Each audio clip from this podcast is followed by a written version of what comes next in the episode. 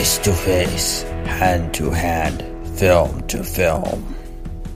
You're dumping shit on cooked rice here.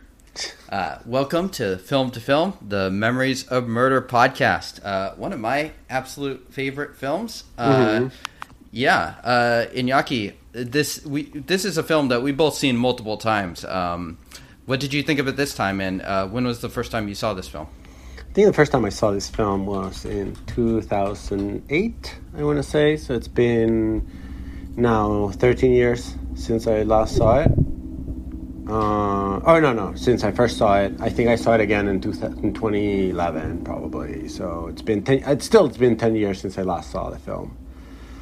Um, I still think this is one of the greatest uh, Bong Joon Ho films, and probably one of my top five favorite films. Wow. Okay. Well, you're not going to find much disagreement from me either. Um, I, this used to be my sort of go-to um, South Korean film that I would show to people uh, back when I could see friends and, and real people in real life. Um, so it's been a few years since I've watched it too. Um, but I've probably seen this film uh, a dozen times or so. Um, I'm guessing I showed it to you too uh, for the first Yep. time in 2008. Um, so I've been a Bong Joon Ho fan for a long time, and I think uh, you've kind of joined along with me in the quest of seeing some of his films. Uh, like we saw, we kind of got introduced to him, um, or at least I kind of got introduced to him um, early in 2005. I remember reading uh, the New York Times review of this piece and checking it out from the library and being pretty blown away back then. And then I saw the host uh, a year later, and I was just all the way in as far as being a Bong fan. So uh, you heard it here first. We we were fans of his uh, 15 years ago, at least I was, and then uh, then I introduced you to him, and I think we probably saw Mother together in 2009, which was Yep. uh, coincidentally uh, the first film to film podcast that we did together. So. Uh, big big fan of his work. Um, I've loved a ton of his films. Um, for me, uh, this film still is right up there with Parasite and The Host as my favorite of his work. Uh, Definitely one of my favorite of the uh, 21st century, and definitely one of my uh, all timers too. Um, so uh, I have a lot of love for this film. I probably still put it uh, at the top of uh, my list for Bong. You were saying that it's towards the top of your list. Is it at the top of the list, or uh, for your I would personal say no. Bong would- ranking? uh, yeah, I would say it's at the top. Uh, I mean, Parasite is a very, very, very close second. Um, They're extremely different films, but uh, what what makes uh, and we'll probably go, we'll go more in detail later. But uh, what makes this film uh, so so good for me is that it touches such a complicated and dramatic uh, topic. I mean, actually, a real life topic, and and the, he just they he does it like so masterfully. Uh, just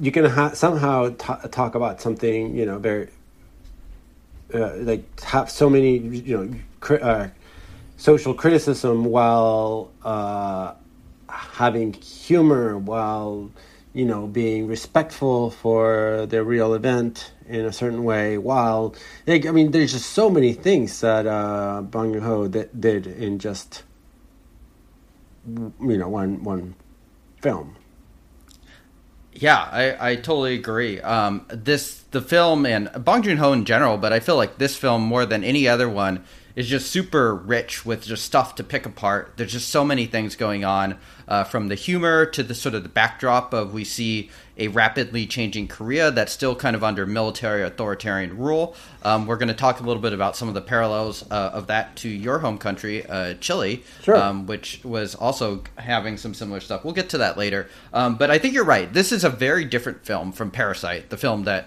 of course, he's probably most well known for at this point, that won Best Picture, and I think he won Best Pic- Director too. Correct me if I'm wrong. Yeah, he Um, won. uh, he won like all the best: best picture, best director, best foreign language, or, or best uh, international film. Uh,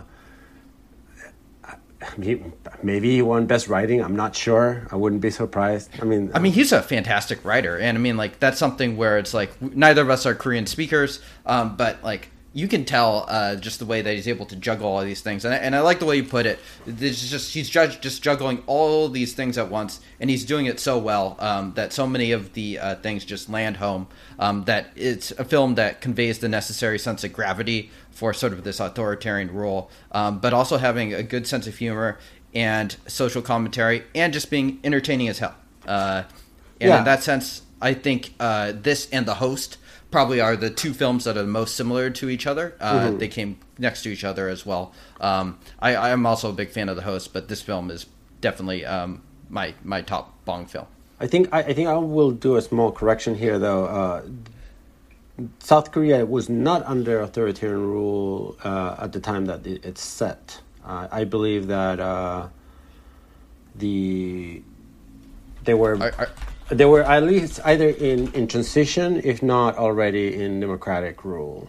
They were in transition. I looked this up earlier today. Um, I think their first elections was actually 1987, and this film starts in 1986. So technically, Oh. it, it's covered within the film. Uh, but uh, but I mean, you're right. The the country is changing rapidly. I guess probably technically uh, a good chunk of the film happens after those elections. I think we even see some of those elections happening. But uh, I mean, we see the pre- with- yeah the president is like Yeah. doing like his visits and whatnot.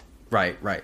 So I guess I'm technically slightly wrong. With part of it occurs during authoritarian rule, um, and part of it uh, after the first presidential election. So, uh, mean, but regardless, it, it's a uh, it's a very chaotic time in South Korea, um, which at that time uh, was a very um, it's just not a very wealthy country at that point. And uh, it's kind of interesting to think that this film starts in 86, and we sort of have this flash forward to when the film was made in 2003. And now we're about the same time fil- frame forward, uh, 17 or 18 years. And again, uh, South Korea Wow. uh, is a different place.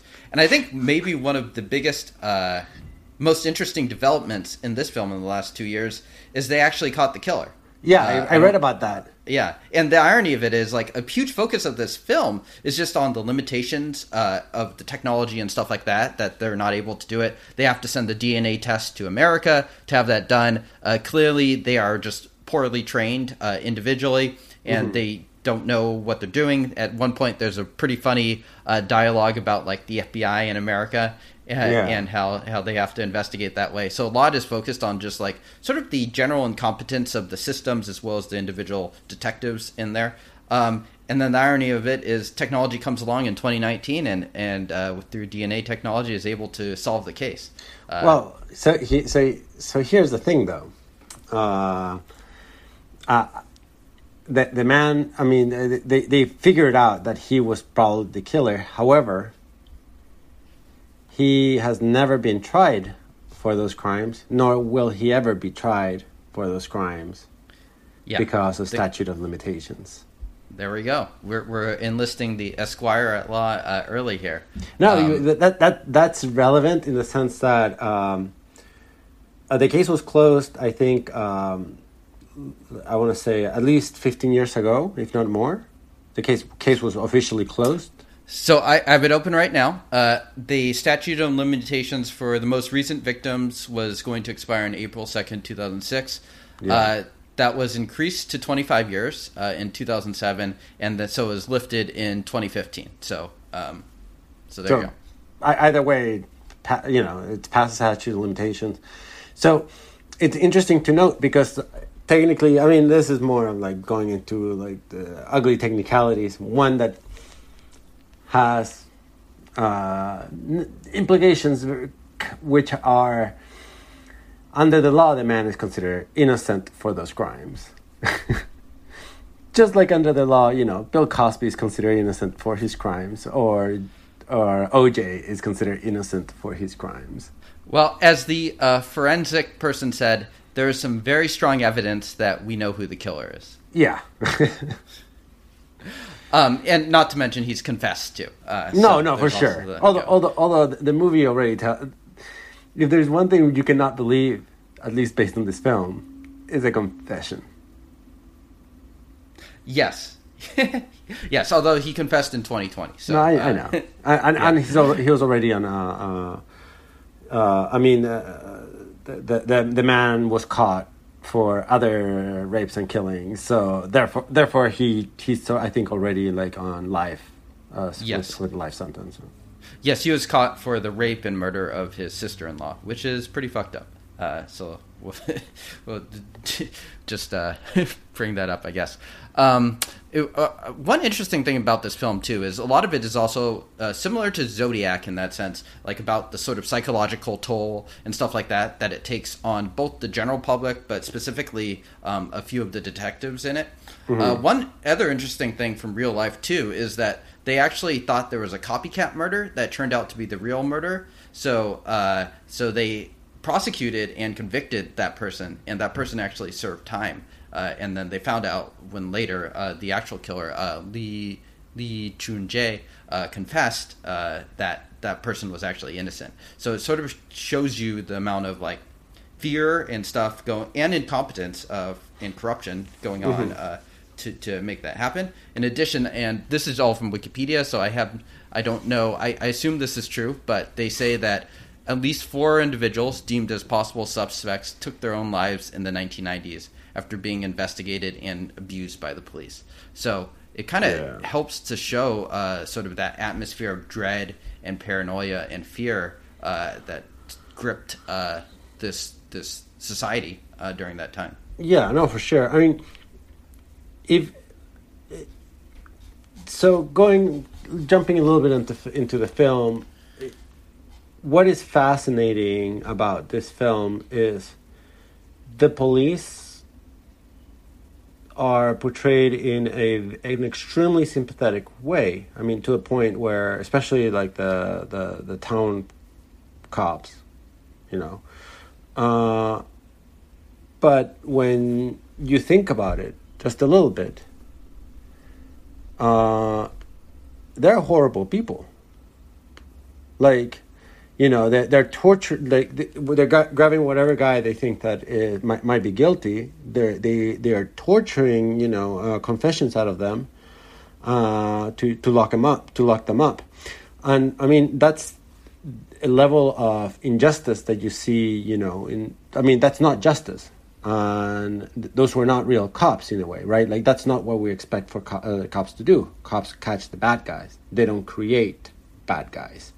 And it, and that's one thing that makes this film fascinating because I mean you really like the main the main characters, but they're not good people. They're really bad people, and and the film never actually calls them bad people, and you don't feel like they're bad people. But on the scheme of things, on their actions, on their actions, not their intentions, but their actions, uh, these are individuals who are part of the problem. Yeah, they're doing terrible things. I mean, I, one of the detectives, uh, Detective Cho, who is the uh, person that has the uh, special covering over the shoe, literally uh, the only thing of value they seem to bring to uh, the investigation is to to beat up and kick the shit out of uh, potential suspects. So, uh, I mean, it's it's something that is somehow taken it, it somehow has the necessary gravity to it, at least to me.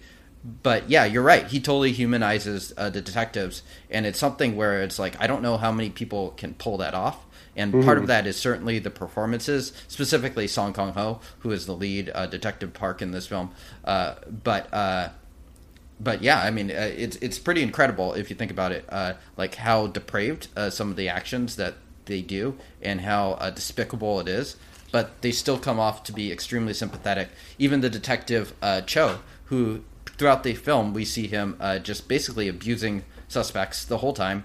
Uh, at the end, there's this like really sad scene that somehow manages to be sad, but also kind of like poetically jest, where he ends up getting his leg amputated uh, from untreated tetanus um, because uh, One of his Yeah, former and that- victims, like yeah, yeah, and I mean like that's like in another film the guy is just portrayed as like a total monster, um, but in this film somehow like we feel kind of bad for him, uh, and uh, yeah. Yeah, no, it's um, so it. I mean, f- filmmaking wise, it's it's a fascinating film. I mean, the- Yeah. Uh, so one last thing I wanted to share on the real life case uh, before we move too far into the film uh, was he actually did see Memories of Murder at the time. Uh, it was the most seen film in Korea in 2003, the time it was released. He said, "I just watched it as a movie. I had no feeling or emotion towards the movie." So it's a, a, pretty strong non-reaction there by uh, uh, the eventual quote unquote killer. What did uh, Bong Joon Ho say? Uh, Bong Joon Ho, I think, was actually touring uh, at the time, and he basically said that he needed more time. He needed time to process it, uh, which is totally understandable. Um, mm-hmm. Yeah. Uh, so, a couple more things about uh, just sort of like the historical context of this film. Uh, it has a reputation as being one of the absolute best South Korean films. Um, it actually lost Best Picture that year in South Korea to a film called Spring, Summer, Fall, Winter, and Spring uh, film I'm not actually a big fan of. It definitely has um, its uh, supporters, but uh, I'm not a huge fan of that. But it came out the same year as Old Boy, um, so that's a particularly strong year uh, for Korean cinema. Mm. Um, Old Boy, of course, being uh, another of those. Uh, Korean Screen Cinema did a top 100 list of Korean films. This came in third, Old Boy came in fourth, and Spring, Summer, Fall, Winter, and Spring came in sixth. So um, really, really strong year, 2003 for uh, Korean films. But what came in first? Um, first, they put uh, Burning, uh, another film I'm not the biggest fan of. Second was Parasite. Oh, I have not so, seen Burning yet. Yeah, uh, Burning's an interesting film. It's more art house. I need to rewatch it at some point. I am a fan of the director, but it uh, I don't know if it totally hit home for me at least. Um, but yeah, uh, South Korea, uh, definitely one of my favorite countries to seek out films films from of the last twenty years, and uh, I'd say this is this film was definitely one of the early ones that sort of gave me a strong introduction into uh, their work. Yeah, they have a, a, a, fascinating dark humor, many of them. Yeah, and you know, uh, one thing, uh, if we're just sort of talking about the overall context of South Korean films, is just sort of the overall tone and tenor uh, that they choose to take. And one thing that doesn't always sort of connect with the way I watch films and the way I like them is they can often be a little melodramatic, uh, shall I say? And True. the ones that I tend to not be a fan of are the ones that take that, um, you know, a step or two too far. Um, and one thing uh, that I appreciate about director Bong is that for his films, um, they tend to not do that in the same way. Not that they are emotionally inert or anything like that. They certainly uh, can trigger those things, but for me, it's done in a way that isn't overly done. In a way that um, maybe a few other films, uh, Taegukgi, uh, A Brotherhood of War, is probably the worst offender for me that I could mention.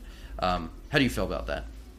Uh, I agree. I agree. I'm I'm very bad with uh, the titles of uh, Korean films, so I cannot remember all the movies that I've seen, but uh, many of them would uh, certainly overdo overdo the uh, the dramatic scenes and abuse their soundtrack uh, to pull strings. So in a way, they're manipulative.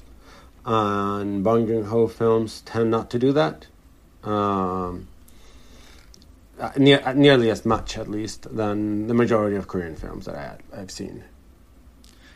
Yeah, they tend to they tend to be emotional, but not overly so. Um, yeah. I'd say they they have a strong balance, and you know, I mean, some people will connect to that more than others. I, I think I tend to be a little bit colder and clinical compared to other people. Um, so, uh, but but for me, that's definitely a, a big reason why Bong's films. Uh, he's definitely my favorite South Korean director.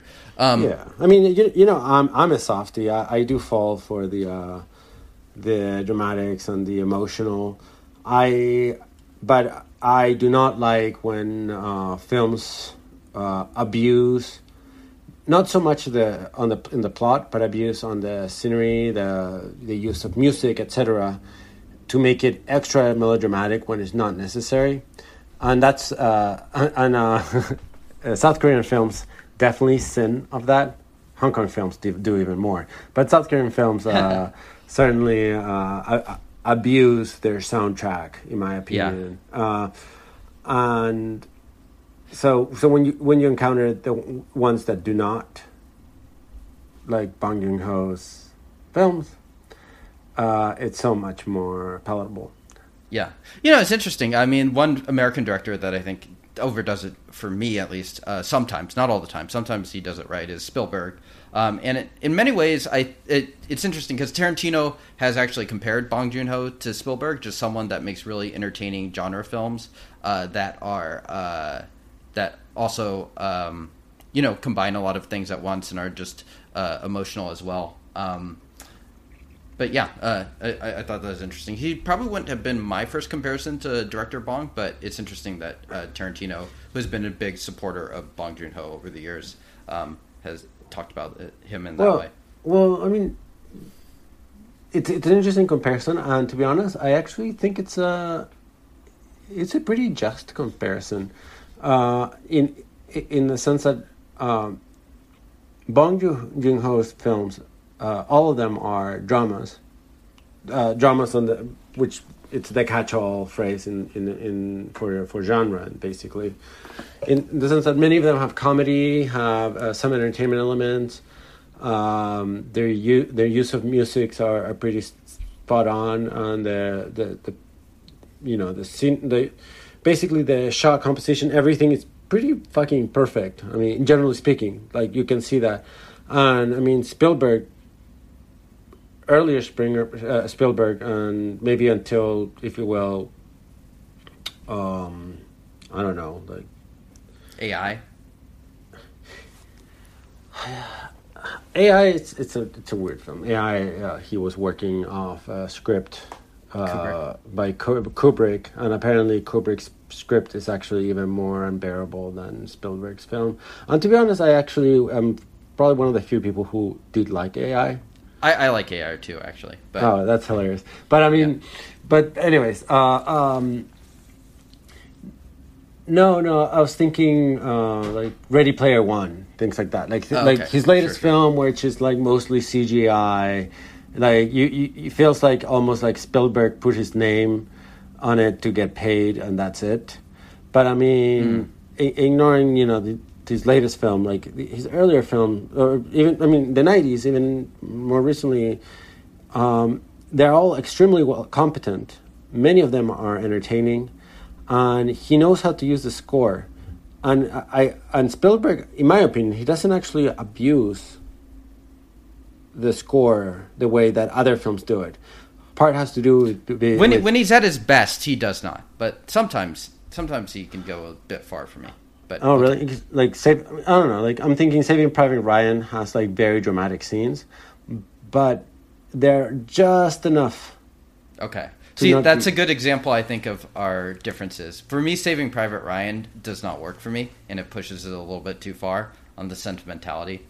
Uh, that's probably like a good sort of like line in the sand of where maybe we uh, we slightly differ on on these films. Yeah, yeah, I think so. Yeah, for me, for me, it's like it's just enough. It's almost past it, but it stay, stays within the uh, within the line. okay. Okay. Well, yeah. I mean, uh, I'm glad I brought that up because uh, I think he is an interesting comparison uh, to uh, Bong in, in some sense. I mean, in the sense that they're both making like uh, entertaining films that are appealing to a mass audience, but mm-hmm. also are like technically very immaculate. And you know, I think most film people would appreciate films from both directors. Yeah, I mean, like I mean, think of Okja. Yeah. Or um, Snowpiercer. I mean, those are two films that actually, uh, I would say, Bong Joon Ho steps out of uh, steps to the line of Saving Private Ryan, and actually in in Okja, I think he steps further than. well, I, I like Okja. Uh, it's probably at the very bottom of my list for Bong's films, but yeah, I mean, yeah, I, I guess it's just sort of differences in temperament uh, to some extent. For me, uh, Bong never crosses that line. Uh, Spielberg sometimes does. I mean, I still like Spielberg in general, but uh, I bring him up as an example of a good director, in my opinion, um, that sometimes gets a little too sentimental for my taste. Yeah, that's fair.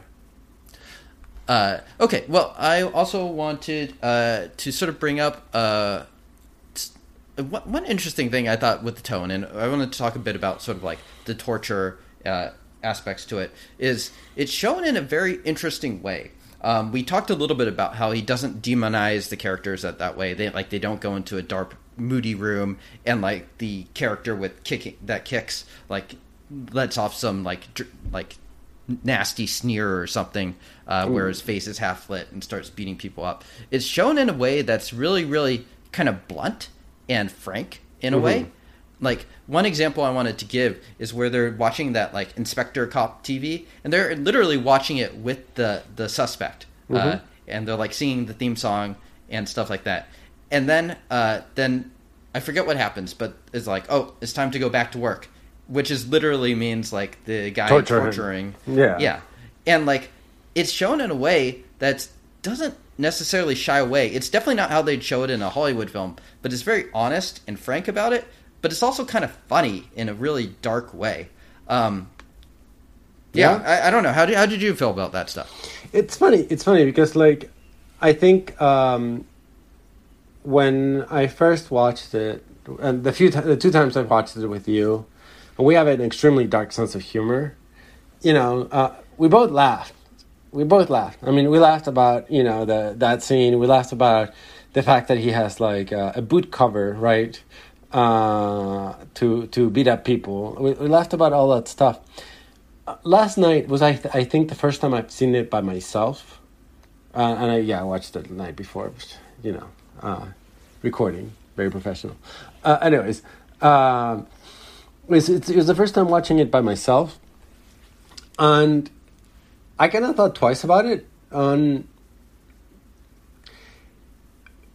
it's comedic, but probably highly realistic um, it's not uncommon uh, for. It, it, I mean, if you if you read uh, torture reports from, I don't know, like I mean, if I, if I could even Chile, like it was not uncommon for the torturers to fraternize with their torturee during the off hours.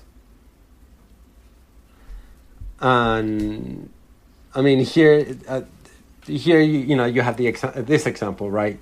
Um, I, I mean this is a little bit off topic but i mean there- there's a chilean comedian who like he's kind of old now but i mean he was in the torture camps during the pinochet dictatorship like uh, because he's a communist. And but the, the dude was always a comedian and up or actually he wasn't a comedian before that but like he became a comedian in the tor- uh, in torture camps or concentration camps because the guy like realized that he would gain favors by just telling jokes. And and you know like and there was an interview where he was literally say like yeah no like i mean i would kind of like i was telling jokes to get everyone's spirits up but i mean the, secret police they kind of liked it too so they will all round up and like we were all left together and then you know next hour they would be shocking me on you know the, they, they would be shocking my body with electricity. It's like damn you know and so going back like i mean yeah i can, I can see that. Like a small police precinct where they're used to you know torturing people and it's like during their off hours they're watching you know whatever like show is on tv I mean, they probably got like three channels. I mean, you're gonna watch what you're gonna watch. They probably all watch the same stuff. Uh, yeah Uh, but yeah, I mean, I I agree. Uh, like, I really like how it's portrayed. How stuff like the cruelty and the incompetence is shown to just be very almost banal and plain. Uh, to me, it, it, it almost feels more honest in a way, and it's so.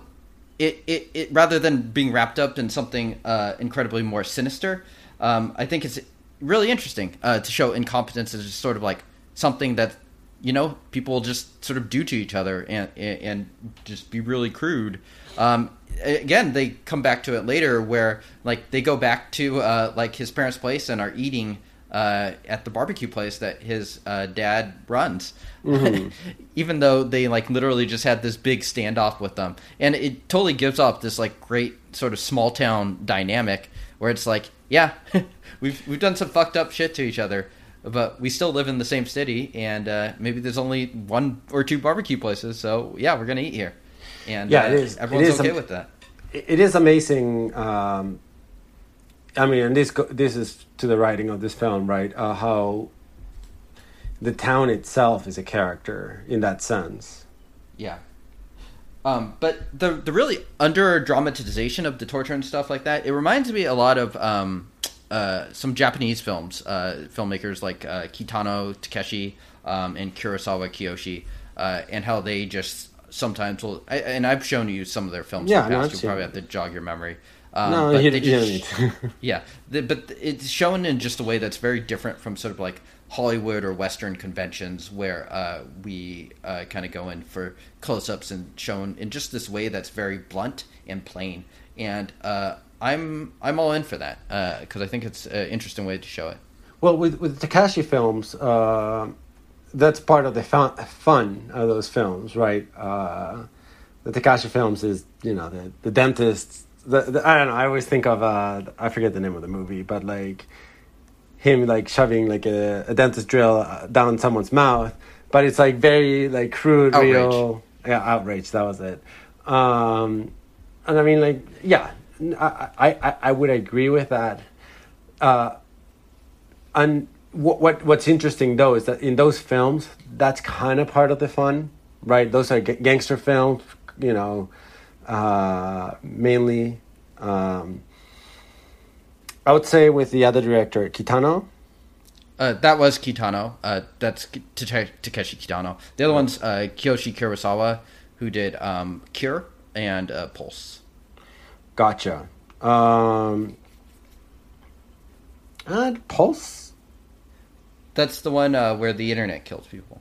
right? And Cure. Okay, Yeah, is the hypnotist. Um, Yes. Actually, one one interesting thing, I'll let you gather your thoughts, uh, is uh, in Sight and Sound does a poll every 10 years where they ask, poll, uh, survey a bunch of directors and they ask them to put sort of like 10 films on uh, that are their favorites. Uh, and one interesting thing with Bong, obviously this is almost a decade after he did Memories of Murder, um, is he named three serial killer films, uh, which means he's a pretty big fan of the genre, as am I. Right. Uh, one of them was uh, Vengeance is Mine, which is shows stuff from a serial killer's point of view and is very sort of anthropological. One of them was Cure, so that's Kiyoshi Kurosawa. So I'm guessing that's where uh, some of the influence comes in. The third one was Zodiac, which we'll talk about a little bit later because Right. the comparisons with that film, uh, there's a lot. We'll put it that way.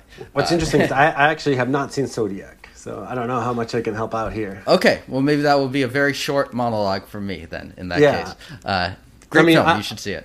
I, I know, I know, and I know the comparisons. Um, I, I remember you telling me the comparisons back in 2008. I mean, you're saying like, yeah, uh, Zodiac is just slower, and I'm like, ah, fuck it, I don't want to watch that. Um, Yeah, I mean, for me, those films are both in my uh, top of uh, the last that decade. But uh, Oh. Memories of Murder definitely is a special place uh, above Zodiac for me. Um, yeah, no. Uh, what what I was going to mention about Cure is Cure. From what I remember, that it's been years since I saw last saw that film. The violence was actually almost like far away. You, you never you never had a close up. It was usually like it was like twice removed. You would see you you would usually see a door frame, and then within that frame, you would see the person doing whatever killing they were doing.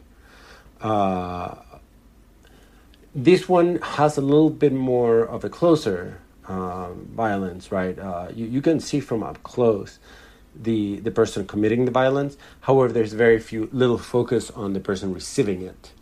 So the person receiving it is usually somewhat off camera, on the corner of the camera, and and and and I think when it comes to framing, a big part of that has to do with the the film telling you this story is not about them. It's not about the person being tortured. This story is about the cops. Yeah, um, yeah, I, I think you're right about that. Um, Kurosawa Kiyoshi definitely has a different feel to his films, um, but they both sort of like keep the camera back in a way uh, that you know sort of distances itself emotionally from uh, the action taking place. I think Bong is probably a little more conventional uh, in some ways than Kurosawa, but um, they both uh, they both are interesting in that they deviate, I think, from sort of the genre conventions uh, of showing a kill Yeah, or showing showing uh, human suffering or human damage. I mean, in uh, Bong's films, especially, the people suffering are often inert because they are also tied up, so uh, they are not uh, not exactly moving a lot. or they're mentally disabled or something else. Which is again, if you actually think about it, these people are monsters. But yeah, yeah, yeah. Um, okay, well, I wanted to also give you uh, some time to talk about Chile too. So let me set sort of the Wait. tone. Um, but w- you know what's Okay. interesting? Have you done the uh, the summary yet? oh shit! Uh, no, I, I didn't. Uh, one second. Memories of murder. So half Okay. hour into the into Yeah. into this. Okay. Uh, in 1986, uh, Park and Cho are two simple minded detectives assigned to a double murder investigation in the South Korean province. But when the murderer strikes several more times with the same pattern, the detectives realize that they are chasing the country's first documented serial killer.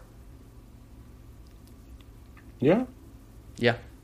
Simple. Simple. The, the premise of this is could be any serial killer movie, really. Um, It's it's the form of it that really sets it apart. Yeah. Yeah, I mean, uh, the killing of the serial killer, I mean, somewhat stylized, it's really not that big, big of a focus. You barely see the bodies. I mean, you see them, but it's. It, it, it's what you don't see that it's almost scarier. Yeah, yeah. Uh, one last thing I wanted to add to the torture report before we talk about the backdrop and Chile um, was that uh, the cruelty I thought was also interesting in the sense that it's not done sort of like in a dirty, hairy, extremely competent. This is what we need to do in order to get the criminals. Uh, we need to just push stuff to the boundary. It's just done in a far more uh, incompetent sort of way. Okay. Yeah, it's so- very improv- improvisational. Exactly, and I think that's probably what Song uh, Kang Ho brings a lot to this film too. Supposedly, he he uh, improvised the first uh, drum kick uh, that he did. So, uh, and he sort of gives that like great feel. We'll talk about him later because he's fantastic in this film. He's good in Parasite. He is he is super good in this film. Uh, okay, uh, so uh, let's talk about the backdrop. So uh, we talked a little bit about the Korean elections coming, um, and you know Korea is a country that now is pretty technological, pretty developed. Um, at this time, uh, Korea is not like Japan. It took a lot longer for that to happen, and it happened in a really rapid time. So, um, from 1986 uh, to now, um, there has been a ton of changes in the country. Uh, during this time, uh, there was a lot of protests, a lot of uh, student protests specifically. Uh, Bong at this time would have been, um, I think, 16. He was 34 when he uh, released this film, which is right around our age, which is a little uh, disturbing to think about. Um, and uh, he Wait, uh, how, how old is he? He is now, uh, uh, by my math skills, 51. Oh shit, he looks super young. Uh, yeah, kind of. I mean, 51 for a director is not too old yet. At That's least. true, Uh, that's true. Hopefully, he has a lot of films left in him uh, because I am a fan of just about everything he does. Um, so yeah, changing nation. Um, there, of course, uh, there are also sort of military defense drills. They are, are literally worried about a North Korean um, invasion. So there's sort of like blackout, uh, air raid sirens, stuff like that, where they cut the electricity. We see times when the detectives are sort of investigating with flashlight because electricity has been cut. Um, and I think it makes a really, really good and interesting backdrop just to see the country uh, changing during this time. Um, yeah, so uh, yeah, wanted to see any thoughts you had on that. Um, you have told me in the past that Chile, uh, the country you are from, um, is often compared, uh, at least internally, um, to Some some folks, some folks. some folks to South Korea.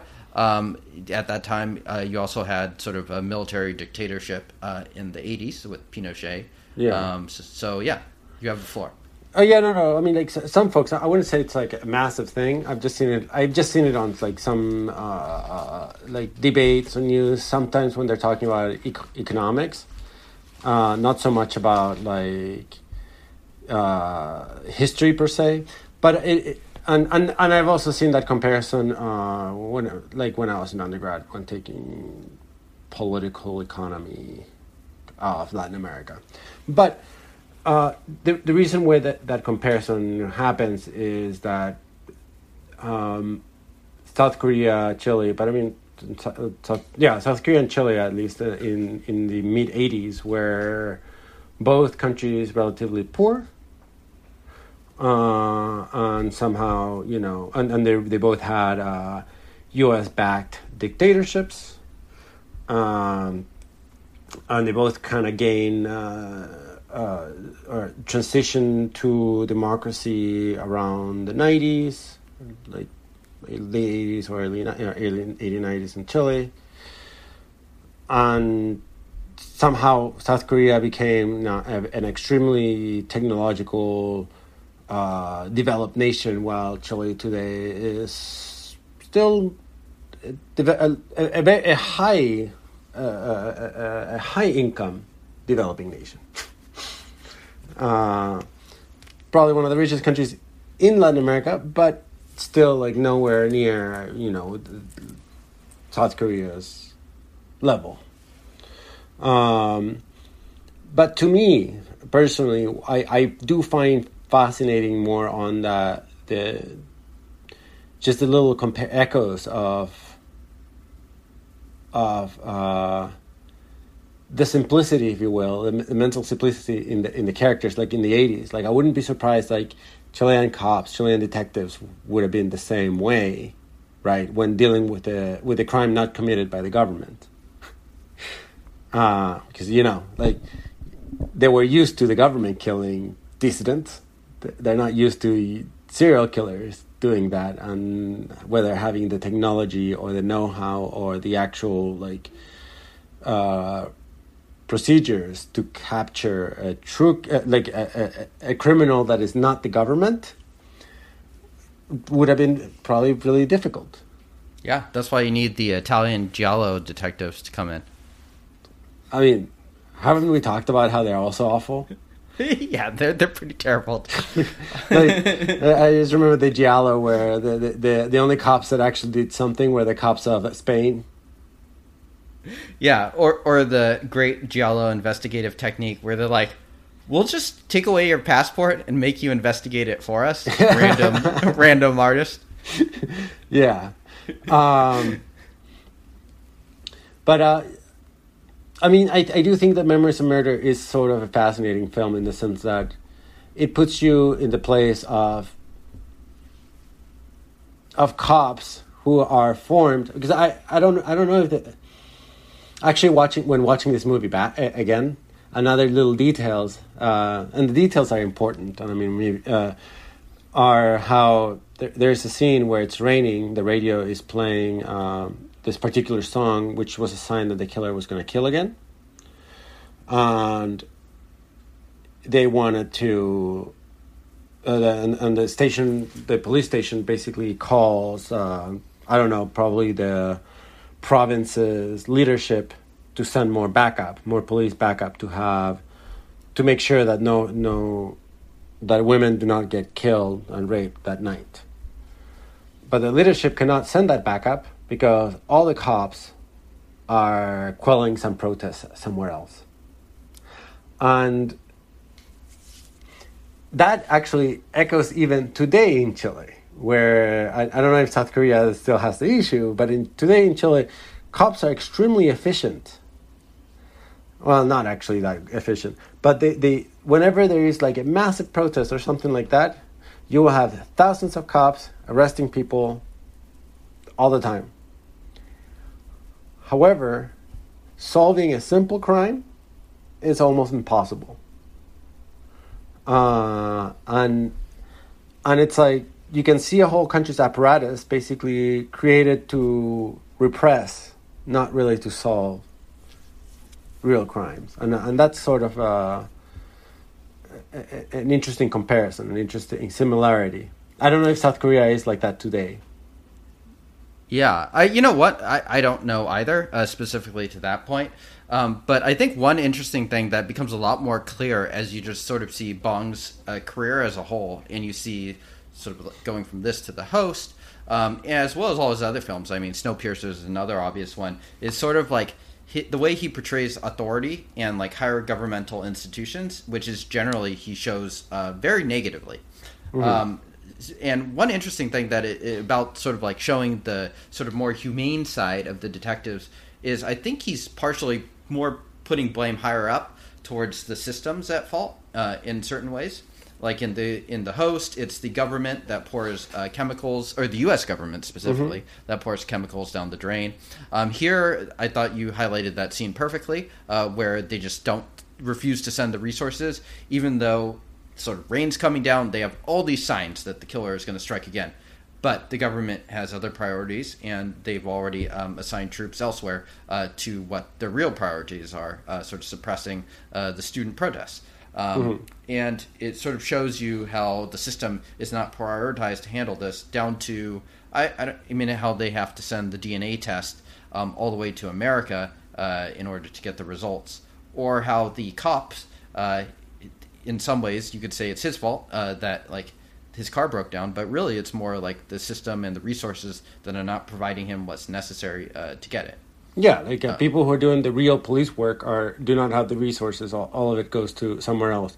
And another another and this is another subtle uh, element of it, even in, even the torture element. Uh, when so, you know, uh, we we got um, the, uh, I think the char- character's name is um, Cho. Cho, Uh, the kicker. Yeah, Cho the kicker. So so Cho, um, you know, he's he's pretty brutal, but he's like, you know, he's he's a young cop. He he clearly was trained that way, and you can tell in the sense that once the media is is basically talking over and over again about the police torture, and they actually have a guy who they really think could be the killer. You know, the chief tells tells Cho, "Do not hurt him. Do not hit him." But Cho is just so he's just so trained on it that he hit him. And then the very next scene, which is a comedic scene, but also it's a scene where uh, it's very telling of the failure of the structure. The the chief or ser- sergeant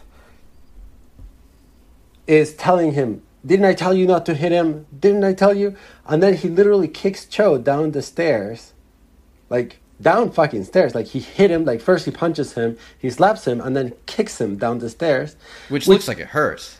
out completely. And then he kind of walks away. And and again, it's portrayed in a comedic manner, but it also it, it tells you a very deep story about how this is all the way down the chain. It's a it's a culture of abuse and torture. Yeah, I mean he he's they're not portrayed as bad people, but what you get the uh, feeling of is that that is specifically how they've been trained.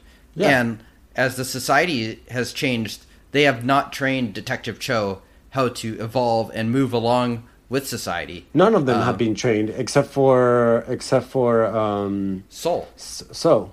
Yeah, so uh, yeah, I mean, I, I think that's really interesting too, and, and sort of at the end uh, of the film too, when we flash forward finally, we see how uh, Detective Park has been able to uh, evolve with society, which is apparently to sell uh, juicers, which is kind of an amusing uh, profession to end up in. But uh, Yeah, he, he just fucking quits, and then Yeah. and, and then detectors detective so devolves into into the inefficient, uh, aggressive individuals that the other the other cops are. Right. The way that it shows sort of like the crisscross, where in the end, uh, Park ends up being the sensible one that Mm-hmm. ultimately does the right thing and prevents probably just a straight stone cold murder. Um, and uh, uh, Detective uh, So, who is so fed up with the system at that point uh, that he's ready to just toss everything he once stood for um, out. Um, I think it's uh, it's super well done. I mean, Yeah. it, the the ways that the characters move and change and and try to struggle to keep up with like the changing society as well as like just sort of uh, the the murders that are being happened and the toll it's taking. Uh, the way it develops characters, it's just uh, immaculate. I mean, yeah, the, the layers in this film. There's just so many fucking layers in just a couple of of scenes and shots. Yeah. Um, okay. Well, let's see. Uh, there's still, I mean, there's a lot to talk about here, so I want to just make sure we hit the big stuff.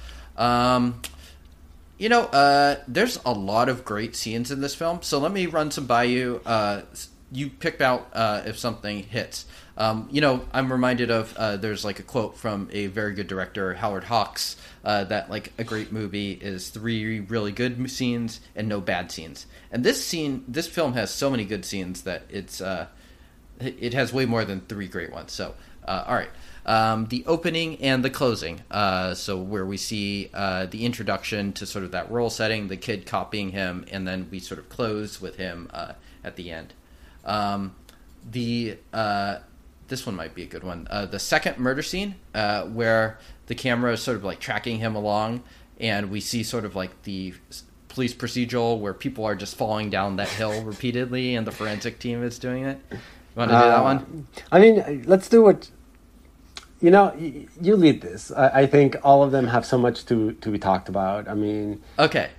So yeah, I mean, one one thing about this film, about the look of it, is how it um, it does a lot of stuff without cutting a lot. Uh, mm-hmm. I think it cuts probably a lot less than American films. This scene is a good example um, because you're basically like circling and just touring the whole scene, and we sort of start with uh, Detective Park identifying a shot of like a sneaker.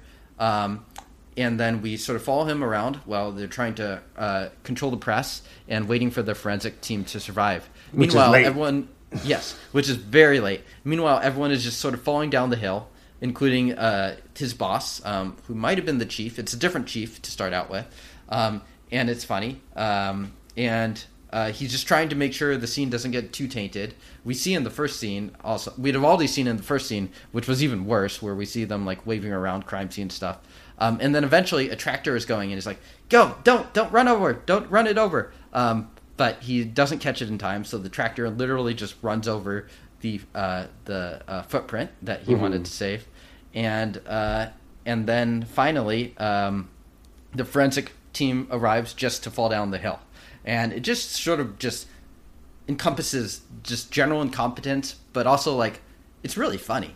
Like oh, it's, it's legitimately it's really really funny um, and just how he juggles like two or three things and two or three different emotions at the same mm-hmm. time. It's just really, really good. I mean, the level of chaos in in, in that small scene. I mean, I I, I can only imagine. I, I I would love if you know like those uh, YouTube videos where they have uh, forensic react or whatever, like Real Cop reacts. I would love to have them like see that scene and just talk about it because I mean the failures are like from top to top to bottom and bottom to top is just complete and utter failure, incompetence, and chaos. Like yeah, not to mention Park is probably the most competent person at that scene. I know. He's like at least trying to do the right things, but uh, he is not set up for success in that scene. I mean, it, and it's interesting how like the, none of the cops are like trying to create a real perimeter or you know block a fucking tractor from uh, running over. The only clue they had. yeah, and I you know I really like how for each crime scene they just sort of build on it and they get a little bit better at handling it each time. Like I think in a later one, I don't know if it's the next one or the one after that. Uh, we see Detective Soul with like the megaphone that's like stop no one do anything. Everyone shut the fuck up. We're gonna we're gonna do this the right way. No, that, that was a chase scene. No, no, this is a crime scene. I'm talking about like after after there's a. Uh, oh. he does oh. he does it twice, I think, with the megaphone. I know what you're talking about in the court. Oh, that's yeah. isn't that when they do the the sweep at the field to search for the the third un, uh, the third body? I want to say it's a crime scene, but you know, I think I mean, we're that, talking about the same moment. It does, still it a crime really... scene, technically. Okay, sure, sure, sure. Um, I, uh, yeah, I want to say it was after they discovered a body, but uh, I could be mistaken. Because I'm thinking like the the, the very last uh, crime scene you uh, shown in the film, which is with the little girl or the high schooler. I don't know if she's a high schooler or middle schooler. Um, that one looks really chaotic as well. I mean, you see the parents just crying, you see cops yeah. vomiting. That uh, that's the one with rain. Like it's raining when they actually get to the crime scene. Yeah, yeah. Um, and you just see the press taking thousands of pictures of this like this little girl, like dead girl, and it's just very it, it, it's played in a more dramatic sense uh, as opposed to the first crime scene which is just straight up com- comedic. The last crime scene is uh, very dramatic. But i think that it's ex- it's very chaotic as well. It's just uh, the the framing of the film makes it seem more um, more correct. But I mean, it's it's sufficiently chaotic that uh, Detective uh, So goes, touches the body right to cover her up, walks away, and the cops are and the cops who are looking at it is like, who the fuck is that guy? You know. Um, so there's still hints of not having the system down. Sure, sure, sure. But they do. I, I mean, it's hard to argue that they get. It's only uphill from uh, running over a uh, a footprint uh, with the tractor. Sure. Yeah. Um, okay. Well, anything else on that on that second murder scene? Uh, the tractor, the tracking shot, all that stuff. No, no. I, th- I Okay. think we talked enough. Uh, this one's a short one. Um, we'll quickly talk about it. I like how they introduce the soul detective, um, where it sort of starts with like this dread, where it's like there's a woman uh, that thinks she's being followed, um, and so Uh-huh. she's sort of worried, uh, and then like they end up falling down the hill. Um, so it's kind of funny, and then like Detective Park sees the guy talking to her. He's like, "What is this? A rapist paradise?" And just like jump kicks down and kicks the guy who turns out to be Detective Soul, and that's how we get introduced to it.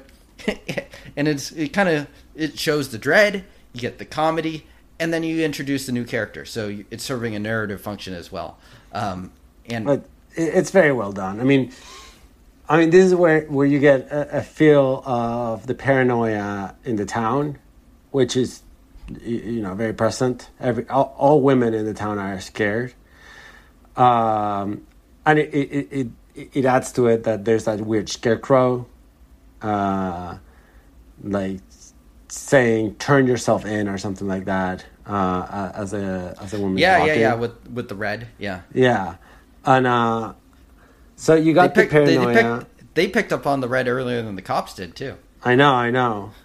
Uh, uh, you got you got the um, you know you, you got the stranger. So I mean, th- there is a clear question. But then, of course, when once the guy starts talking to her, he kind of seems like an idiot.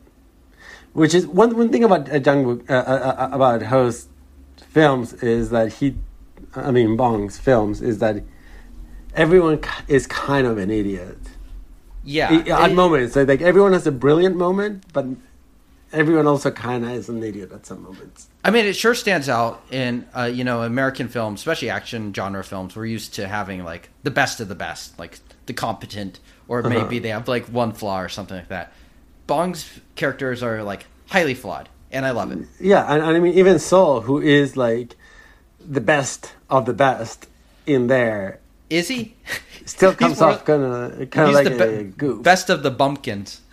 exactly and uh yeah so, so no it's it's a great it's a great moment because it started with a little bit of horror like it's almost like a horror film and then it ends with you know this random like jump kick or drop kick almost Yeah. You know, I have a. This is a tangent slightly, but I wanted to bring this up sometime in the podcast, so I'll bring it up now. Um, you know, I have a different theory on So now. Um, how, uh, like, originally, I think you read it as sort of like he's being brought in to help solve the case. And I think that's certainly one motive. But I think another motive might be he's a pain in the ass, and he's kind of a dick, and he's like not not a not a great team player. Um, is one thing you realize about him in the film. Like he really he collects a lot of information, and he does not try to communicate it very well with Park. Um, so I think he's uh, he's a good detective, but a bad communicator. Well, he's a Um, snob. He's, he's a complete snob. yeah, Um, and I and I think Soul may have just wanted to get rid of him. So they're like, "All right, you can go on the shit detail over here." mhm. That's my that's my new working theory with him. No, I, I, I think I, I, agree. I mean, so never, never, never tells uh, Park that you know his theory of hairless people uh, is wrong, and that's in part so Park is not, uh, doesn't get on, on his way. Yeah, I mean, also it's like Soul realizes that like the first reenactment, which we'll talk about in just a moment, um, is a sham because the guy doesn't have the right hands for it. Um, and he and they're like, uh, "What should we do?" He's like, "Oh, continue on." Uh, and so Yeah. he just sort of lets the lets stuff build. Um, there's uh, yeah, there's and like uh, or even when like the new chief is talking and they're like what are some stuff about the women and like detective park and cho have pretty useless suggestions oh they're all beautiful and young whatever um, and then he has real information that he had not shared up to that point so not not a good team player detective souls and certainly not to start Yeah, no. Um, yeah, I, I, I agree. Uh, Okay. Also, it, it is surprising that being the uh, like the first like serial killer in South Korea, though, that they would only send one one uh, detective from Seoul. Yeah, I mean, it begs the question: Do they really? How much do they really want to solve this? Um, when it might be just impacting this very small uh, rural uh, community, it's like clearly not a priority. Yeah, how much do they care? Yeah. Uh, yeah. Okay. So next scene, uh, the reenactment, which I also thought was really funny. Um, how they sort of have the chaos and slow mo. There's like the guy in the dress that's supposed to be the victim that just starts beating up in the suspect while everyone are screaming about torture. Uh, I, I just found that scene to be really really funny too. Yeah, Um, no, that is it. Especially the dad when he comes in Yeah. and he's just like, he's like, son, you're innocent, you're innocent, and son's like. Yeah. There's like a moment in uh, the host where they're at a funeral for people and like Oh, it's yeah. very sad and then all of a sudden they start falling on the ground and like what the fuck am i supposed to laugh is this funny and i feel like this scene kind of plays the same way having Mm-hmm. seen this film so many times i know it's supposed to be funny um, so i know i get the cues and stuff but uh, you know I, th- I think the original time i tossed this you're like what the fuck like is this unintentionally funny and then you realize nope it is intentionally uh, very funny actually Yeah, yeah. That's. I mean, this is another another of those scenes. I mean, if, I guess if you've never seen this director, like, yeah, that's another of those moments where you're you are realizing, oh, there's like some sense of humor here that is just really dark, but yeah hilarious. and clearly both of us connect pretty strongly with uh, that sort of like darkly humorous Yeah. uh, nature. Um, uh, okay, next scene. I'm just gonna pound these out. Uh, this one I like too. Uh, the karaoke. Uh, we start with so the bad singing of uh, Detective Park, uh, which is always great. Song is song Song Kang Ho, funny guy. Uh, I could watch him riff and, and do comedy all the time. Uh, meanwhile, we have uh, Soul, who's like just kind of eating fruit. He's like past a banana. He's like peeling some fruit in the side. Uh, we have uh, the chief who's passed out, and then we have the other, the torturing detective, Detective Cho, sort of like making out with a woman in the back, and then they sort of start having this this serious discussion, um, a very drunk discussion, um, where uh, where Detective Park ends up saying that Korea is the size of his dick. In America, they have to investigate with their brains. Um, it's very, very funny. I wish I could quote it more exactly.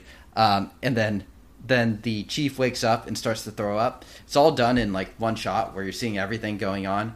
Um, I I like it. I, I'm I'm a big fan of that. The way that that scene is staged, how you're showing all this different stuff going on, um, and how at the end the chief throws up and like basically chastises them and it's like you two better fucking get along.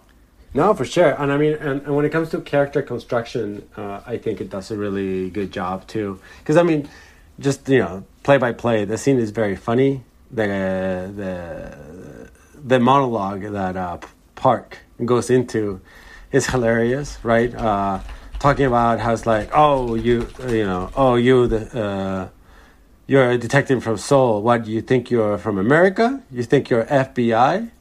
America's huge. That's why. So they cannot go around and do all that. That's why they use their brains. You know, that's the, the nerdy stuff.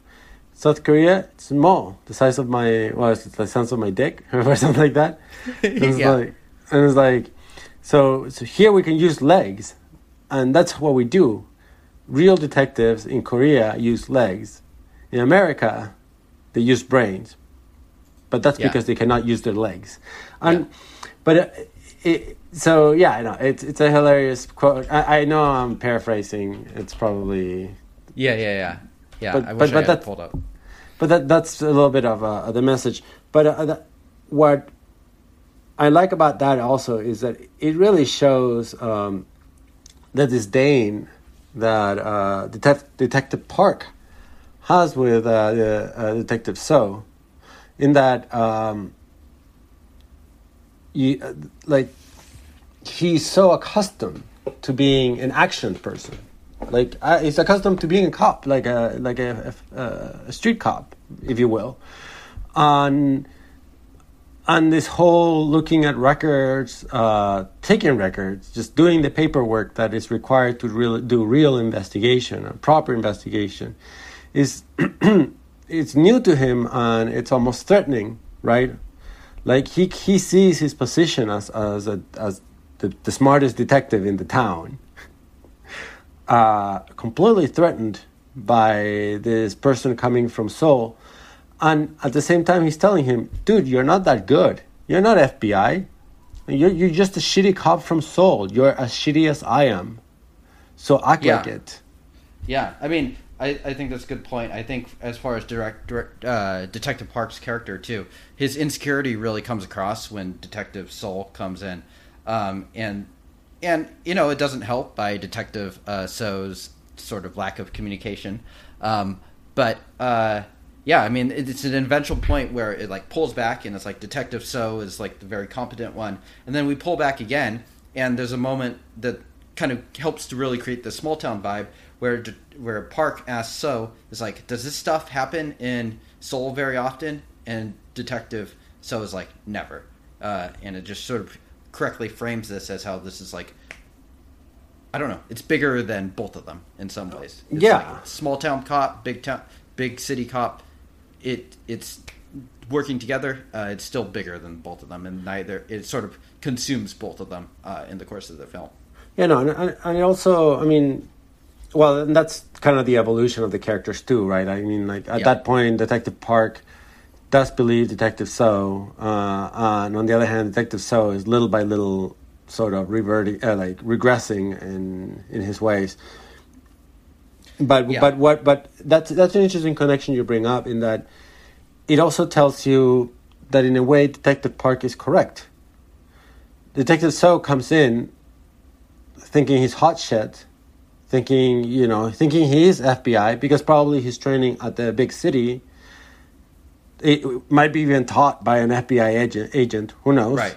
And there's But- no doubt he's thoroughly unimpressed with everything he sees at this uh, the police department. Correctly so. Right, but at the end of the day, uh, it is a movie set in South Korea in the '80s, and South Korea is a small, shitty country.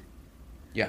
Including And- Seoul. Inco- including Seoul. I mean, uh, that's it, it. When it would, you know, it tells you not only is this the first time that this kind of shit is happening there, but also is the first time that like something so complicated is happening that they cannot resolve, and they have to literally go to the U.S. require you know U.S. help in order to solve these actual crimes.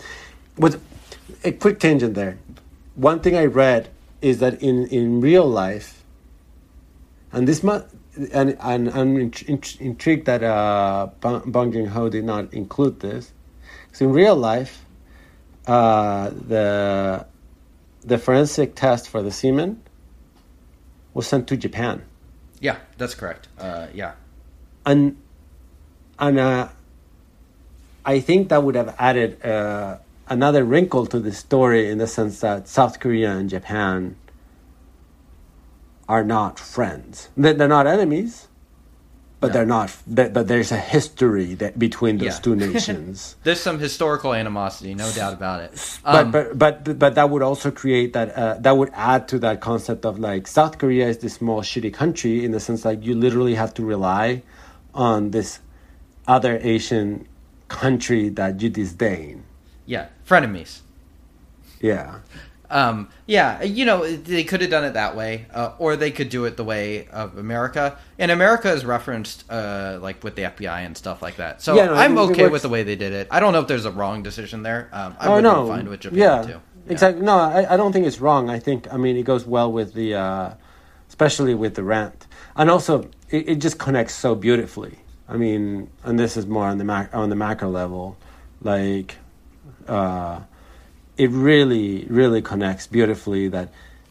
You know, you got the you got that monologue, the, the drunken monologue, and then at the end they do have to rely on the FBI for Yeah, and to, to no surprise to Americans, the FBI was pretty useless. I mean, the, the FBI did what they asked them to do. Yeah, Check. but it but it did not help them solve the crime. No, because they didn't have the they didn't have the right guy. Yeah, it's It didn't- in fact, it did help them do what th- their job is, which is not to catch innocent people. Yeah, So it did help them do the job. I mean, it it, it would Well, it would have been a wasn't it- double injustice. wasn't it inconclusive? No, it, it it said that. Uh, yeah, it, it was inconclusive in the sense that they, they could not there, there were not enough uh, similarities between the the between the two to make a conclusive decision. In I see. short, in short, I mean, like um, in It was science, not a match. Uh huh. in, in science, nothing is conclusive. Uh huh. Okay, it's it's about certainty, and there just wasn't there was no cer- certainty. Okay. Well, I guess the FBI did do uh, there. Okay, so let's keep going because uh, I know we're going to go a bit long here. Um, so this is one of my favorite scenes uh, where we start with Detective Park going to the shaman, and then him and Cho go uh, to sort of like the scene of the crime to go see what's happening and, and do well, not to go see what's happening, to go do the shaman whatever the shaman told them to do, uh, and then they hear something coming up to them, and they're like, "Oh, who's that?" It's like, "Haven't you ever heard uh, the the the uh, the uh, the perpetrator always returns to the scene of the crime. So they go over and then they hide, and it turns out it's Detective Soul. And uh, Detective Cho's like, "Oh, he looks pretty cool though, smoking his cigarette there." Like, "What the hell is he doing?" And then a second person comes, and and then Detective Soul has to go and hide, um, and and then uh, that person starts masturbating, uh, with pulls out some woman's clothes and has red underwear on, um, and uh, and then uh, they have to chase that person down and go through the scenes, and then they end up at the rock quarry. Um, I really like how that scene was constructed, um, and how uh, it just one thing leads to another. No, I, I agree. I mean, the I, again, like to this director's credit, like he's the construction of every scene and the logical progression of everything that happens in the film are just so flawless. So going from a shaman to the ritual to everything you mentioned, all the way ending to the arrest of another innocent man, a fucking pervert for sure, but an innocent man, um, is uh, fascinating. Um, I also really like the chase scene itself. Yeah, it's well done. It's all on foot. Uh, it looks good. Sort of takes you through the town. Uh, you you sort of get your second introduction to that one uh, teenage kid who sadly is killed, and it's nice how they sort of built that into it, so you get more of a connection with her. Uh, and then I really like how they uh, conduct the uh, scene at the quarry, where you get to see a little bit of like the uh, industry of the town, um, and you also just see how Detective Park through his actual detective skills, uh, notices uh, the red underwear and is able to find them. But uh, he'd rather live behind the myth of his uh, mystic uh, being able to stare into someone's eyes and, and get them. Uh, And then how, how he calls in Detective Cho to perform the uh, jump kick to knock him down. Uh, yeah, Detective Cho is basically like um, the enforcer in hockey, where he doesn't he has no no discernible skills as a detective other than to beat the shit out of people. Yeah. Uh, no, for sure. Uh, and in this one, I think uh, the torture, or I mean, this then leads to the torture of that man, which, again, another moment where you correctly say, like, so is such a bad, is, is such a bad cop in the sense that, like, after a little bit, he realizes, no, that man is not the killer. and starts doing his own investigation. However, he allows uh, the other two to just torture this guy, like hanging him. I mean, they do a whole bunch of shit, and Yeah, It- he's hanging upside down.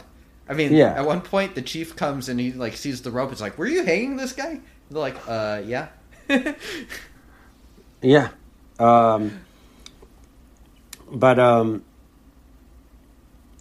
but I mean, the guy is gross, which is kind of the, the the the weird part about it. Like the man is gross. Like they visit his house, and he's just like full of pornography, and he really likes the really like awful shit. Yeah. But so I mean, like he would be perfect as the su- he was the perfect suspect, but for the fact that he wasn't. Yeah, I mean, it, it, accomplishes a couple things. It shows a also how it uh, uh, sort of uh, uh, stimulates the imagination of the locals uh, in sometimes some pretty perverse ways. You know, uh, I don't know if we were going to talk about this later, but uh, one thing about the chase scene and also this man's um, household, and, and in general, but like the chase scene is what uh, brought, like, picked us, uh, like, caught my attention was the the alleyways or locations where they were doing the chase.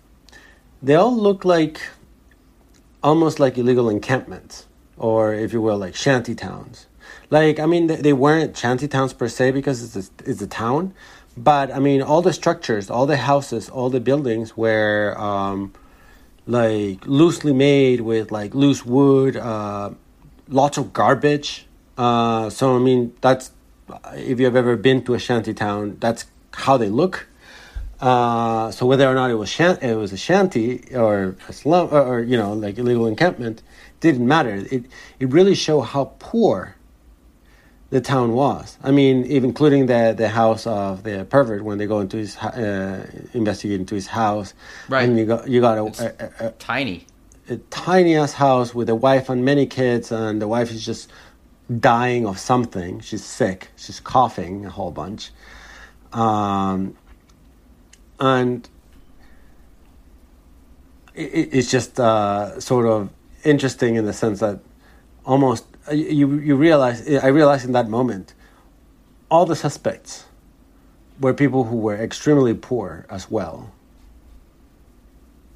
Yeah, yeah. I mean, this whole film, pretty much everyone is like not wealthy. It's like just varying degrees of uh, poverty. Right. But I mean, but but I mean, this man was definitely within the low the, the, the lowest degree of poverty. Right. Yeah. I mean, the other person's place we see is Detective Park, and I wouldn't call Detective Park even middle class, but it's definitely a little bit nicer than this person's place. Right. But I mean, yeah, they're they're all poor. But I mean, even then, uh, we, the Detective Park, I, I, uh, the first time, for example, where his wife, I think, or his Uh, girlfriend. Eventual wife, for sure. I mean, we see her in the uh, in the flash forward to 2003. Right. So yeah, his girlfriend when she's talking about uh, the mentally disabled kid, she, he's like describe him him him to describe him, and she's like, um, I don't know. Uh, and then the first the, the only thing she thinks of th- saying is like, poor. And it's like, damn, okay. so so you got like uh, classism within within that within that area er, er, area, and I mean, and I, I like how it's present and never discussed. It's not on your It- face. It's just yes. it's there. Yeah, it, it's part of the backdrop and the scenery uh, that adds so much to this film. Um, okay, let's uh, keep it moving. Um, uh, the final kill. Um, I thought this one was good. It's probably the most one that shows like a sense of dread and the most frustration with it, um, where the car won't stop or won't won't start. I'm sorry, uh, and he can't follow uh, the person. And uh, we also sort of did, one of other interesting thing I thought it showed here is it actually shows the killer's POV, um, and we get this sort of like sick choice that he has uh, between um, between uh, actually Detective Park's wife um, and and the young teenager student that we had seen earlier, um, and it's interesting. This is probably like the most we see of the actual killing. Most of that stuff is off screen, but we see the person like tied up and being hauled, um, and it just has like a certain sense of hopelessness where you know that these detectives have tried a lot, um, and uh, they have, uh, and we just know there's another murder that's going to happen. Yeah, and I mean, and this is the moment uh, we had talked about before, where the cops cannot even get backup because they're all repressing student protests. Yeah, This- yeah, that's That's, yeah, that's that's the moment too. So it's like the entire system is built to allow that girl to be brutal, brutally killed. Yeah. Yeah. And then it cuts to rain, and we see the band aid that's discovered by uh, Detective uh, Soul. And I think that's the thing that really just tips him over the edge that where he gets to the point where he's like, we just need to beat this guy to an inch of his life and make him confess. And Detective Park is like, you have changed. uh, Yeah. so, um, so yeah, I, I thought that was uh, good and sort of shows the uh, darker nature of this. It's probably the most devastating um, kill uh, in that sense. Um, One other thing I wanted to bring up, and just sort of like the general patterns and stuff that are established. One thing that I think is interesting is that we established that they're wearing red, and it rains, and there's a sad song that plays. And throughout the film, after those are established, we slowly discard them. Um, one of the people that's killed, uh, she's originally wearing a red jacket, and then she takes it off. Um, Yeah. And then eventually, that last kill, actually, that I was just talking about, does not occur in the rain. Uh, and actually, the aftermath occurs in the rain. Um, and the sad song is probably the only thing that really lasts to the end, and that's what lets them catch Park. I don't know if the sad song actually applied to the last kill or not, but regardless, Yeah, um, it did. It did. It, it, it's interesting the way that they have these patterns, and then they slowly get uh, uh, like reduced or eliminated. Yeah, no, I agree. I mean, at the end, the sad song is probably the only thing that works, which is what leaves you believe, believing till the end that uh, that their the prime suspect Yeah, is the killer. right. And also, coincidentally, is a thing that is discovered by none of the three detectives or the chief, but by uh, by uh, I don't even know if she's Detective Kwan, but Kwan, uh, the police officer.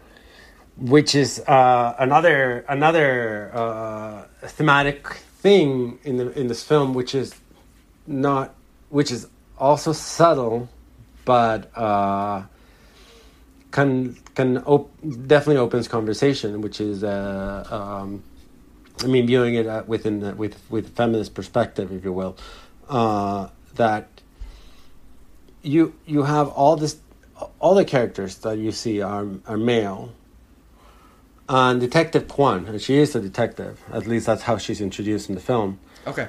Uh, I mean, the only times that she was used, or that she she shows up, uh, is uh, as a um, what's it called? As a trap for the killer. She's wearing red, blah blah blah. And and I mean, the first time you see her actually is when they're using her as kind of undercover to see if they can catch the killer that way, and and the only t- thing they talk about between the two cops as they see her is how hot she looks uh, or- with a lipstick and makeup. Uh, we can go later on on on that scene if you remember it. Oh, I do. Yeah, Okay. yeah. I mean, she's not treated seriously as an investigator. I mean, even when I- she brings up what is eventually like a very good clue, uh, Right. It's like, uh, uh, right. So yeah, that, like- that was the, sec- the second part was uh, when she brings up the clue is they are um, you know they're discussing different theories. Basically, they have nothing clearly, and and the only reason she's there is because she's serving coffee to all of them. Even though she's a detective, she's serving coffee, and then when she brings up her theory or or her observations, uh, as you mentioned, uh, at least Detective Park dismisses her observation, and and Detective So is like looks into it. Yeah, I mean, the the chief and Detective Soul do take it seriously, but Park has a more promising lead to follow up with the uh, Baldies. right and and Park instead and Park Um, uh, you know is like just get, serving more coffee or whatever like, Yeah. Uh, so yeah, I have uh, one last scene. Then I want to bring up Song Kang Ho, and then we're gonna wrap because I know we're going pretty long here. Okay, so uh, last scene I have is the tunnel shot, uh, which is like sort of the dram- dramatic climax of the film, where uh, where he grabs uh, the suspect, uh, who I think is also named Park uh, in the film, uh, but he grabs him uh, and he's ready to kill him, and then the DNA evidence comes in, and it is uh, not conclusive or does not match, um, and so uh, it has. And it, I love the shot where um, Park is holding him up. He's like, "Is it you?" And then he just is like, "Fuck, I don't know." and he just pushes him aside uh, and he lets them escape. Meanwhile, Soul is so off the rails at that point that he fires a shot at him, um, which misses, and the guy just sort of walks away. Um, And one thing I wasn't sure about is like after so many viewings of this film, after so many years, I wasn't sure if it was going to land well. But for me, it still hits super well. Um, it's just still very emotional, and it works uh, on just about every level. Oh no, def- definitely, and and I think part has to do with the little details, uh, the little details in that in that shot as well, because uh, it, it has some dramatic elements. For example, the train, uh, as is not only that Park lets go, uh, detective Park lets go the uh, prime suspect, but as he lets go the prime suspect there's a train that literally breaks uh, like that cuts their view between the prime suspect and the main characters. And i think visually uh, i believe that that's this is probably the, the intent not only the train go- goes through it but the train runs over the fbi uh, fbi's uh, conclusions right. completely ripping them apart uh, sort of telling you like this breach between what should be done and what shouldn't have, uh, and what and sort of like just separating both of them. And I, I think all those little elements make it even stronger uh, as a film and more uh, add more significance to it. Right. It's beautifully shot too. Also in the rain and like uh, just very moody. And then we see the person like we see like the shot uh, the shot from the tunnel where everyone's like a silhouette. Um, it looks fantastic. Um, and it's super dramatic. Yeah, yeah, no, definitely. Um, all right, so you wanted to jump into uh, Song Kang Ho. Yeah, let's quickly do Song Kang Ho. Um, I think he. I think for me, this is still his favorite part. He's one of my favorite um, Korean actors, or maybe just I should just say that uh, unequivocally, he's one of my favorite actors. I can't really think of any good American equivalent. I said earlier that I think he's good in Parasite, but he's great in this. For me, this is his best role, um, and just the way that he sort of has this sort of improvisational humor to it, but can also just sort of land the correct. Uh, uh, emotional beats. Uh, in that sense, I think he's a perfect fit for uh, for uh, Bong Joon Ho, who does frequently cast him. Um, so I think he's really, really fantastic in this film. Um, and you know, for South Korean audiences, I don't think he needs to be celebrated much more. He has won a lot of awards over there, and is rightly seen as one of the great actors over there. But I think for maybe audiences that are not familiar with his work, um, they he might go a little. Um, they might they just might not be as aware of how great of an actor he is. He's no, he's. I, I- completely agree. He's a, an, a very impressive uh, actor, um, and this is this. I mean, everything you said, basically, everything you said. I've seen him on serious on roles where uh, they're just straight up dramatic, and he's a serious, serious character, uh, and it, it is impressive how he can really play those roles as well. So, I mean, uh, with Bong Joon Ho's films, he tends to be sort of uh, a comedic character at a certain level. Partly, With- at least. Like partly, yeah, partly comedic. Uh, but I mean, there are other films where he's not, and he does really well. Um, so, I mean, I, I would say he's probably one of the best actors out there Yeah, um, that yeah, I've and he's seen. and he's just a, I think he's two years older than Bong, so hopefully their partnership can last. I mean, he kind of gives me the feeling after watching a Bong film with him, um, and I think that was one of the reasons that uh, Bong's films in Korea are better is because they also have Song uh, he can utilize song more. Um, but sort of gives me the feeling just when you see like Taxi Driver or Raging Bull with Scorsese and De Niro, like fuck, that was a great film, and uh, Scorsese made it, and De Niro is great in it. Uh, Mm-hmm. And for me, I get a similar feeling um, when watching this, where it's like, yeah, Bong fucking nailed it, but Song was also fantastic. Uh, Yeah. and it really helped to nail in the points. Um, so, like, if I was to name the second most important person in this film, it'd probably be that person. No, yeah, I, I completely agree. Okay, uh, so let's wrap then. Uh, now that we have covered that, I think this probably ran pretty long. So, who won the movie and rating? Uh, I mean, uh, I mean, yeah, this is no doubt for me. Unfortunately, it's uh, Bong Joon Ho. Uh, he, it's just a very mas- masterfully done film. Uh, between the writing, uh, the directing, the film composition, uh, uh, the, the shot compositions, uh, everything. I mean, it, it just it's a very impressive film to watch. Yeah, is it your favorite film of the 21st century? Or No. up there? Yeah, I, I mean, I, I don't know. I don't, I don't know if I have a favorite. I mean, maybe Okay. I, I don't know, but It's, I mean, it's up there. Okay. It's it's up there. Yeah. Okay. Yeah, I mean, I, I, I think I have to go with Bong too. Uh, this is just one of those ones where it's so clear that he's the winner that I can't even try to give it to someone else. Um, rating? Ten. Yeah, same here. Ten out of ten. Uh, yeah. Um, yeah. I had one last note, and I can't read my handwriting, so uh, that's it. Uh, oh yeah, I was going to say, um, yeah, this ten out of ten, th- I would come closer to saying this is a perfect film than Argento's films. It's interesting to sort of go from Argento's films to this, um, how those are so like visually stimulating. It's almost like this just uses a different part of your brain, where it's just so perfectly constructed and stuff just works on a different level. Whereas like Argento films, I enjoy them a lot uh, and I adore them, but they're uh, they don't have the same emotional tenor and gravity as a film like this. So uh, this is probably one that I more readily recommend than a Dario Argento film. Wait, did you give a ten to one of the Argento films I gave it to a bunch of Argento films. that Um, that we talked about in the, this podcast? Yeah, yeah. Oh wow, okay. Thanks yeah, I, attention. I, I, I, I don't know. I forget. It's been a while. yeah, Uh, it's fine. I'm, I'm giving you shit.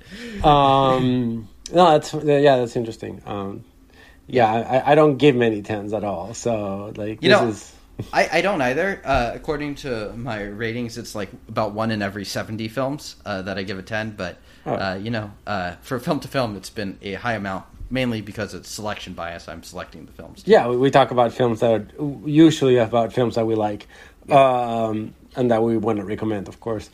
Um, still, I guess I, I'm just not a very big uh, ten giver. Well, I mean, it's just it depends. Oh, if oh. you were selecting your favorite films of all time to bring on here, you'd probably be giving more 10s. oh, sure, sure. Um, and instead, I'm selecting films. Uh, uh, films that I think are interesting to watch, but not Yeah. necessarily like my favorites. Yeah. Whereas I'm doing kind of a mix of it. So it- it's fine. It, it makes Yeah. sense. Okay. Well, thank you everyone for tuning in. You can send us an email at zafilmtofilm at gmail.com or send us a tweet at zafilmtofilm. Um, and uh, we will catch you all next time. So yeah.